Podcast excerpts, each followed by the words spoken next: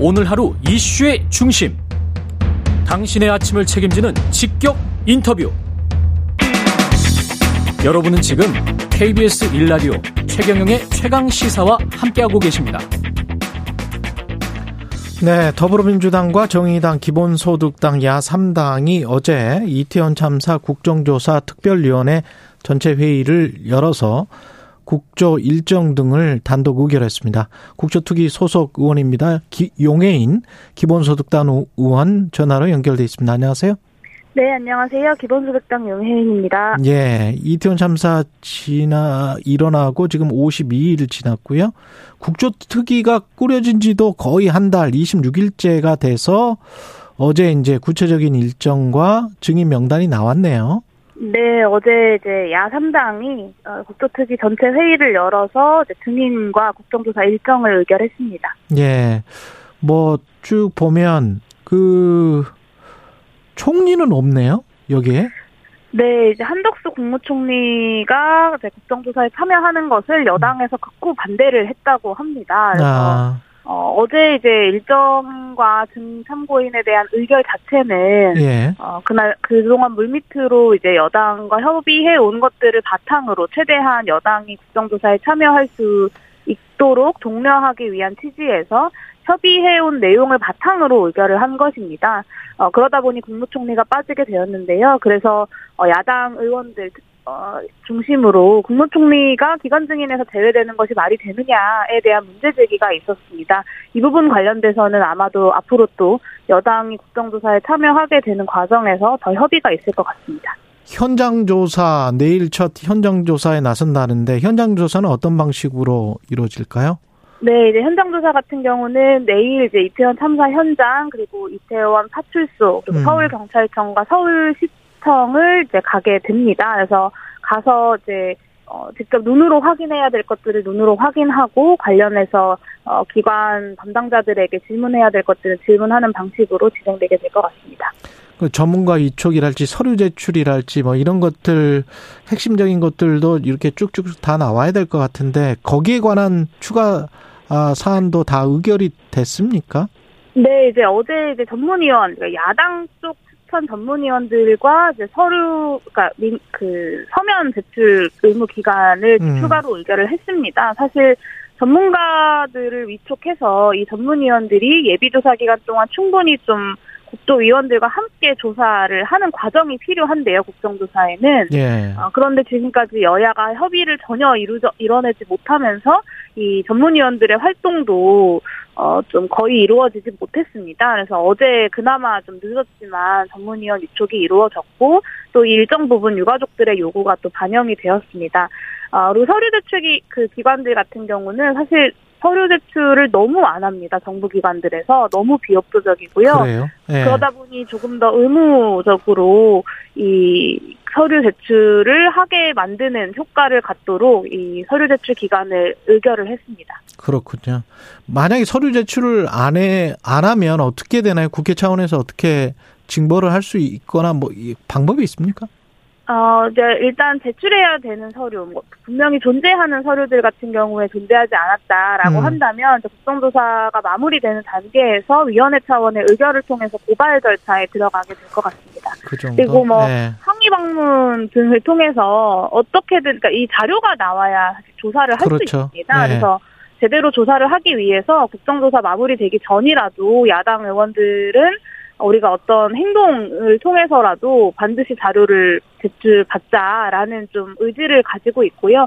그런 기획들도 아마 앞으로 하게 될 것 같습니다. 근데 여당인 국민의힘이 지금 참여를 안 하고 있고 국민의힘 소속 의원들은 오늘 유가족 협의회와 별도로 만나서 뭐 간담회를 진행한다고 하는데 이게 뭘 의미하는 걸까요?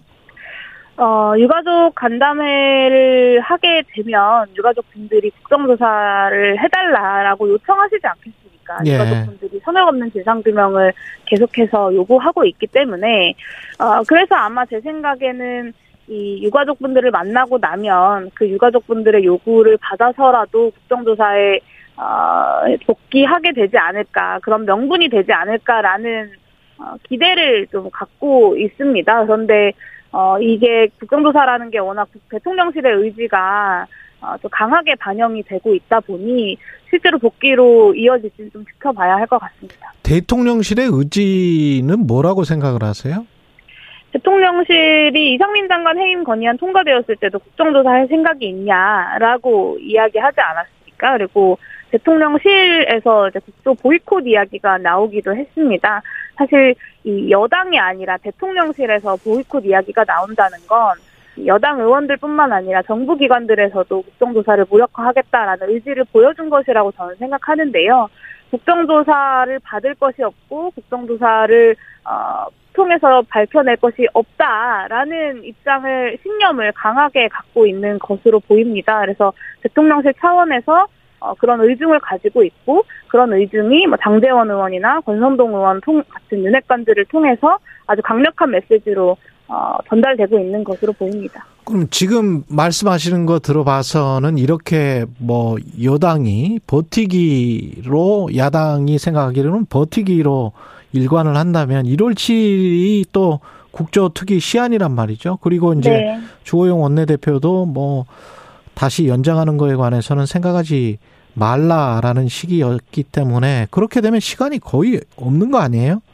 사실 지금도 시간이 부족합니다. 그러니까 네. 어제 야삼당이 국정조사를 개문발차한 이유는 물리적으로 시간이 아주 절대적으로 부족하기 때문입니다. 네. 어, 이번 주부터 현장 조사를 시작해도 연말 지나서 내년 신년 초까지 1월 7일 직전까지 청문회를 아주 바쁘게 마쳐야 1월 7일에 어, 이제 국조특위 보고서를 의결할 수 있는 기한이 아주 빠듯하게 맞춰지는데요. 저는 연장은 불가피하다고 봅니다. 지금 어제 의결한 일정 자체가 물리적으로 또 어, 쉽지 않기 때문인데요. 아마 주호영 원내대표도 지금은 어, 연장은 생각하고 있지 않다라고 이야기하지만 국조가 실제로 가동이 되게 되면 연장은 불가피할 것으로 보입니다. 연장할 수는 있을 것 같으세요? 한 달은 연장해야 된다라는 게 영호님 주장 아니셨습니까? 네, 맞습니다. 지금까지 네. 거의 한 달을 흘려 보냈기 때문에 네. 그 시간에 맞춰서 최소 30일은 연장해야 된다라는 주장을 음. 어제 이제 전체 회의에서도 의사진행 발언을 통해 했고요. 네. 어, 사실 그 국민의힘이 어느 정도 국정조사에 어, 면피성으로라도 최소한의 국정조사에 응하는 모습을 보여주느냐에 따라 많은 것들이 좌지우지 될 것 같지만 그럼에도 불구하고 야3당의 결단으로 저는 단독으로라도 연장 의결을 해야 한다라고 보고 있습니다.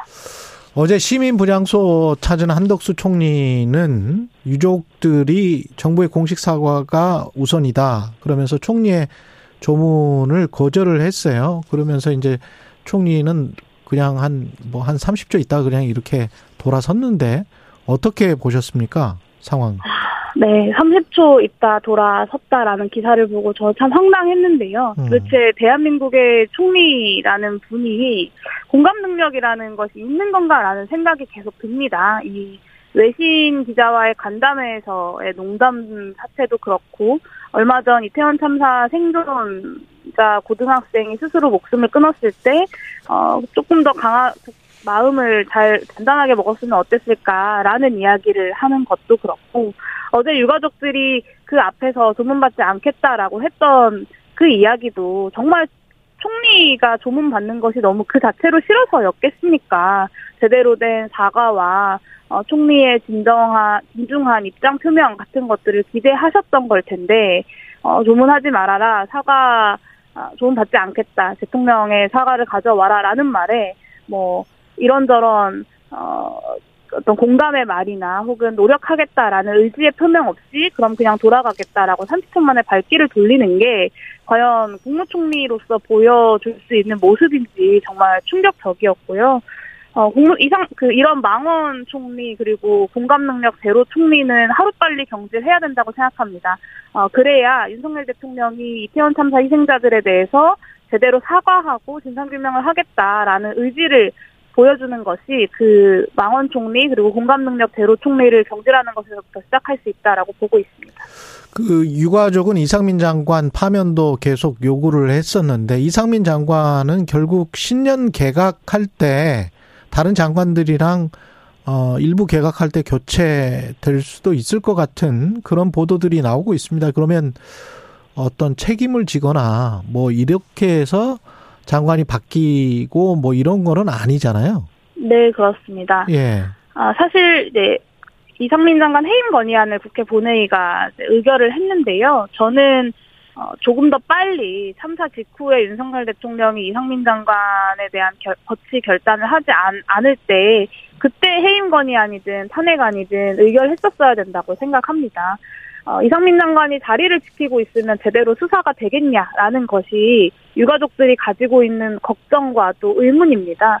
어, 그런데 어제 이상민 장관 경찰 조직 인사제도 개선 브리핑에 나서서 이태원 참사 책임으로 경찰이 수사를 받고 있는 참담하고 송구한 상황이라는 것이라 이라는 말을 했습니다. 그러면서 경찰 개혁을 이야기했는데요. 사실 참사의 책임자로서 수사를 받아야 하고 책임을 져야 하고 자리를 내려놓아야 할 사람이 인사권을 운운하고 음. 책임을 운운하는 것이 어, 정말 황당하고 이상민 방탄이 아니라 아, 이상민은 책임지고 제대로 된 진상조사에 응해야 한다라고 보고 있습니다. 이용해인 기본소득당 의원이었습니다. 고맙습니다. 네, 감사합니다.